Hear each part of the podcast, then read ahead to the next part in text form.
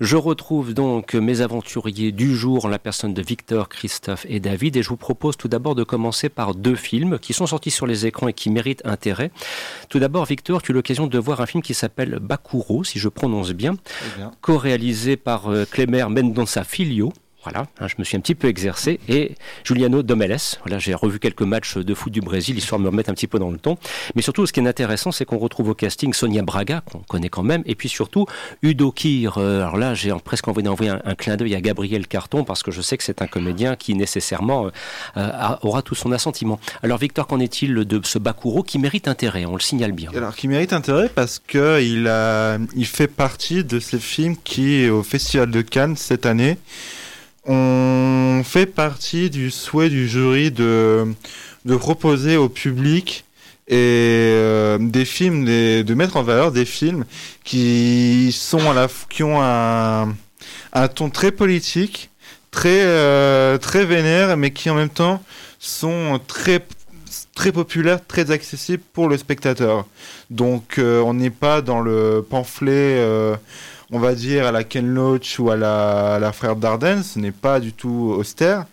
Et ça rejoint un film comme, par exemple, La Palme d'Or Parasite, qui va user des codes du grand spectacle, du, cinéma de genre populaire, pour euh, amener un message, amener un cri de colère, une cri de résistance.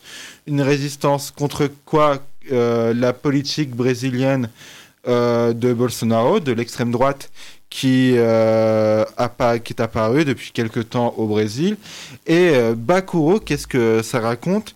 C'est une dystopie que le film situe dans un carton début dans quelques années, dans quelques années euh, prochaines. Et on, on, est dans un microcosme, donc ce petit village de Bakuro, où les habitants sont des laissés pour compte sont euh, détruits par euh, la corruption, euh, la corruption politique brésilienne. Il y a il y a un préfet en voie d'être élu qui traite ce village, on peut le dire, comme de la merde. C'est un village où il y a une école, il y a, il y a bien sûr un cabinet médical, mais il n'y a absolument aucune ressource pour les pour les aider. C'est un village qui est littéralement dans le film rayé de la carte. Mais c'est pas une, façon de préfigurer le Brésil de demain avec euh, l'actuel président au pouvoir. C'est ce, que sera le Brésil d'ici quelques années s'il continue sur ce chemin.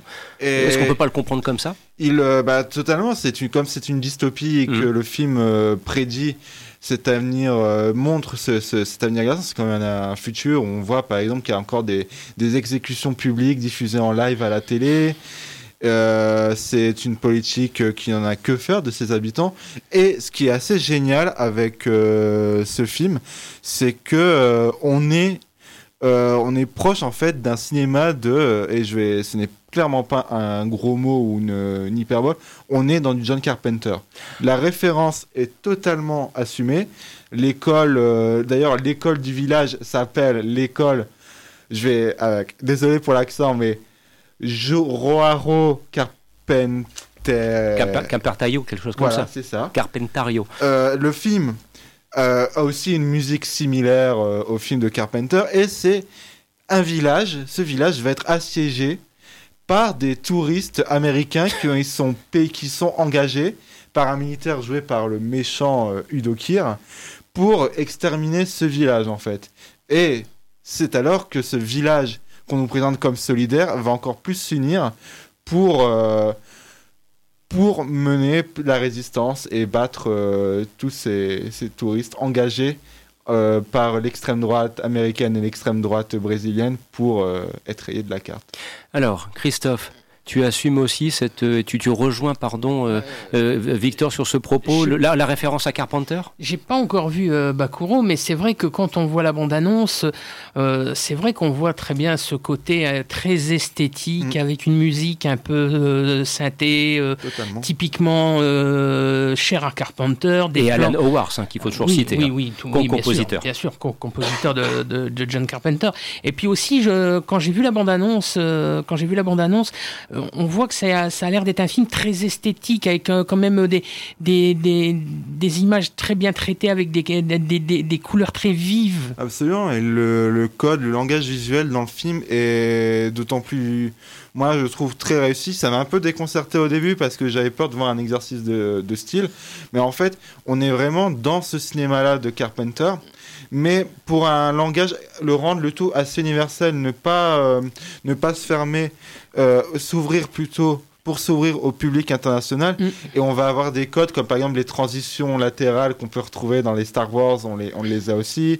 Il y a une ambiance aussi très western. On, pense, euh, on peut penser à la Horde sauvage avec mm-hmm. ce village au début qui est euh, en proie à des fusillades. Et c'est une curiosité que euh, je vous recommande. Que pour la, c'est c'est c'est un peu un Big Trouble in Little Brazil, comme je dirais. Hmm. Et euh, ça, ça fait du bien. C'est, je trouve que le cinéma brésilien, pour peu qu'on en voit un écran, est, est, très intéressant dans le cinéma de genre. Je pense à un film qui est sorti l'année dernière qui était Les Bonnes Manières. Et euh, c'est vraiment un, cinéma qui, quand il sort, fait toujours du bien à voir et a toujours des choses très intéressantes à voir. Donc allez voir Pakuro.